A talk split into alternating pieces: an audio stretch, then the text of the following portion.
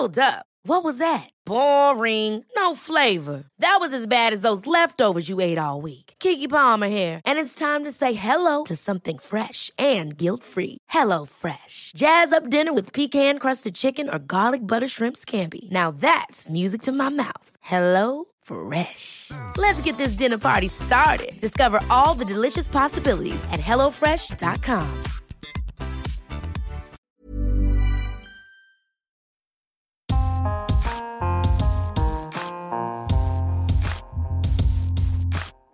Lui om te lezen. Waarom aangifte doen na een verkrachting zo ongelooflijk moeilijk is. Mijn advies: ga in ieder geval het informatief gesprek voeren om te kijken wat ze kunnen doen. Ook al heb je het gevoel dat er te weinig bewijs is, doe het dan alsnog. Julia, 25, verstijfde tijdens haar verkrachting. Ze had op reis een jongen ontmoet die ze drie maanden geleden in een Amsterdams café weer tegenkwam, vertelt ze aan de telefoon. We dronken wat en die avond nam ik hem mee naar huis. In eerste instantie wilde ik met hem naar bed, maar tijdens de seks deed hij het condoom gelijk af. Ik zei dat ik het niet fijn vond, dat ik dit niet wilde. Hij luisterde niet en bleef doorgaan. Ik dacht alleen maar, ik wil dat hij weggaat, maar het kwam niet uit mijn mond. Mijn lichaam schoot op slot. Ik kon niet schreeuwen. Het voelt alsof hij een deel van me heeft afgepakt. Als je wordt verkracht, is het volgens de wet pas strafbaar als kan worden bewezen dat er geweld of dwang is gebruikt. Maar in werkelijkheid is er lang niet altijd sprake van geweld bij zo'n situatie. 70% van de slachtoffers bevriest tijdens een verkrachting. Ook kan er bijvoorbeeld sprake zijn van drogering.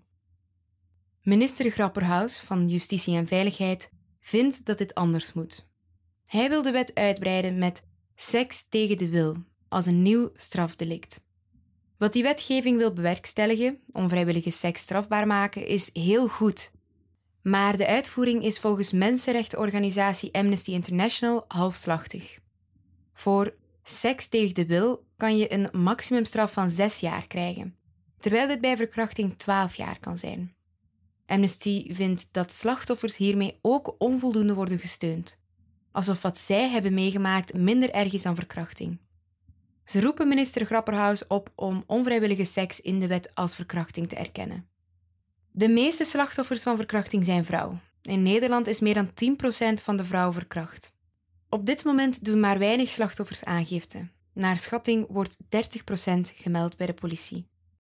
Volgens cijfers die het AD opvroeg bij politie en justitie kwamen er van januari tot oktober vorig jaar 1224 mensen bij de politie om melding te maken van een verkrachting. Daarvan leidden 499 meldingen tot aangifte. Bij 172 van die aangiftes kwam het tot een rechtszaak. En 102 keer tot een veroordeling. Dat zijn opvallend weinig veroordelingen. Ik bel strafrechtadvocaat Leonie van der Grinten om te vragen hoe dat kan.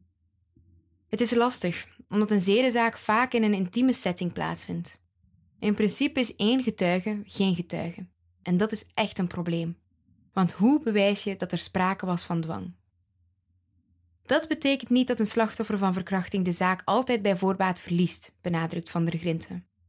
Het is echt niet zo dat de verkrachter alleen veroordeeld wordt als alles zwart op wit staat. Er zijn allerlei dingen die kunnen meespelen als steunbewijs.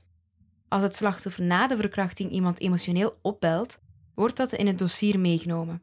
Op bijvoorbeeld als er extreem hardhandige porno wordt aangetroffen op de computer van de verdachte. Dat niet alle slachtoffers uiteindelijk aangifte doen, komt vaak omdat het voor hen een te pijnlijk proces is. Het is voor slachtoffers moeilijk om aangifte te doen omdat je meerdere keren in detail moet vertellen wat er is gebeurd. Ook vindt er soms een lichamelijk onderzoek plaats, wat heftig kan zijn. In het merendeel van de gevallen is de verkrachter een bekende van het slachtoffer, wat aangifte tegen iemand doen nog lastiger kan maken. Dat het een bekende was, speelde ook bij Julia een rol. Ik ben bang dat het uitkomt in de stad waar ik woon. Aangifte doen heb ik sowieso niet overwogen. Ik trek het niet om zo'n traject in te gaan en heb tijdens mijn verkrachting niet geschreeuwd of gehuild. Dat neem ik mezelf nog steeds kwalijk. Hoe weet hij dat hij mijn grens is overgegaan? Ik denk dat hij zich van geen kwaad bewust is. Hij was fucked up van de drank en drugs.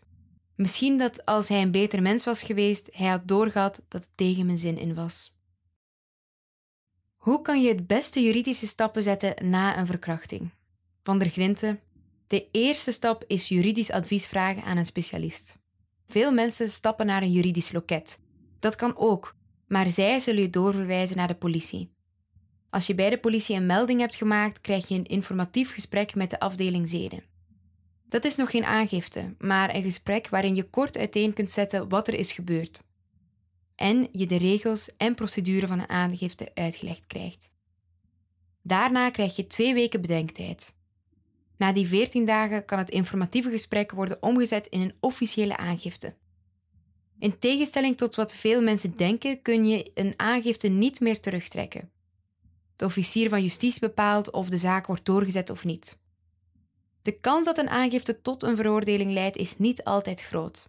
Als er te weinig bewijs is voor een veroordeling, kan het gebeuren dat je je onheus bejegend voelt door de rechtbank en de hele procedure. Dat noem je secundaire victimisatie. Als de zaak wordt geseponeerd, kan je altijd nog het artikel 12-procedure starten.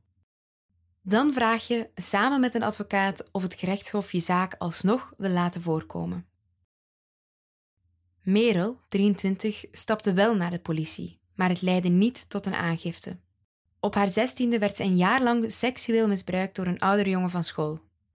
Hij had naaktfoto's en video's van mij en dreigde dat hij de foto's online zou zetten als ik er iets van zou zeggen. Ik was zo bang. Hij had totale macht over me. Op mijn zeventiende ging ik in een andere stad studeren. Na een half jaar kreeg ik nachtmerries en raakte ik in een depressie.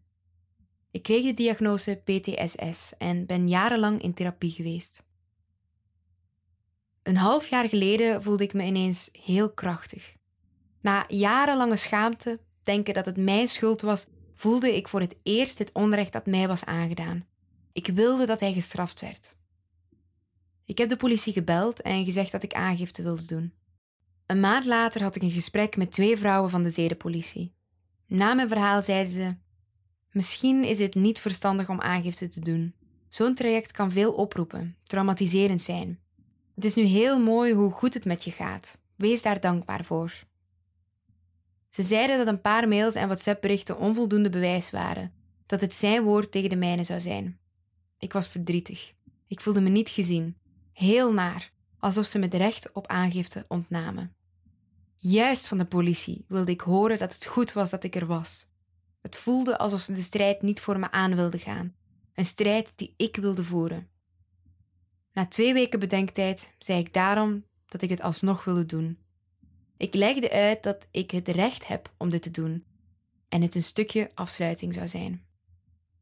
Toen ze me weer zeiden dat de kans dat het zou lukken heel klein was, dacht ik: ja, hoe gaat het ooit lukken als zij niet achter mijn aangifte staan?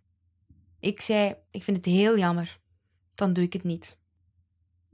Merel is zeker niet de enige die dit zo ervaart. Deze week verscheen het onderzoek Verschillende perspectieven van justitie en veiligheid. Hieruit blijkt dat de werkwijze van zedenrechercheurs niet aansluit op de behoeften en verwachtingen van slachtoffers en daardoor tot frictie leidt. Op de site van JNV staat dat die negatieve ervaringen met name op drie specifieke momenten voorkomen. Tijdens het informatieve gesprek, omdat de zedenrechercheurs veel nadruk leggen op de onmogelijkheden van een zaak, rondom de bedenktijd, omdat slachtoffers het als een drempel ervaren zelf weer contact te moeten leggen, en na het doen van aangifte, omdat slachtoffers zich onvoldoende geïnformeerd voelen over het onderzoek. Eind dit jaar wil JNV weten welke maatregelen de politie heeft genomen om dit te verbeteren.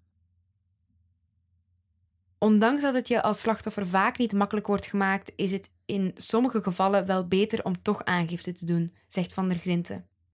Mijn advies: ga in ieder geval het informatieve gesprek voeren om te kijken wat ze kunnen doen.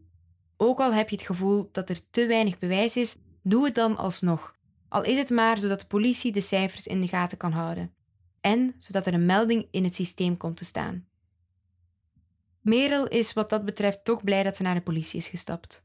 Ik ben trots dat ik deze stap heb durven zetten. Anders zou het altijd door mijn hoofd spoken. Wat nou als ik wel aangifte had gedaan? Ik vind het heel fijn dat er een melding is gedaan, dat er iets staat. Zijn naam en geboortedatum staan genoteerd. Als er weer een meisje zijn naam noemt, is er misschien meer bewijs. Dat is iets wat de laatste tijd door mijn hoofd spookt. Misschien heeft hij dit bij meerdere meisjes gedaan, terwijl hij nog vrij rondloopt. Misschien dat ik nog een keer advies vraag bij Centrum Seksueel Geweld. Maar voor nu geef ik mezelf even wat rust. Gelukkig gaat het nu goed met me. Ik hoop echt dat er verandering in het aangiftetraject komt. Misschien is het delen van mijn verhaal een begin.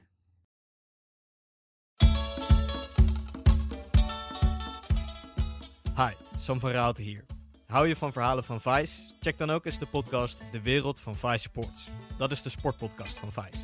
Daarin vertel ik rauwe verhalen over sportcultuur. Het gaat me niet zozeer om wat er op het sportveld gebeurt, maar om de verhalen eromheen. Om de personen en de cultuur. Welkom in de wereld van Vice Sports.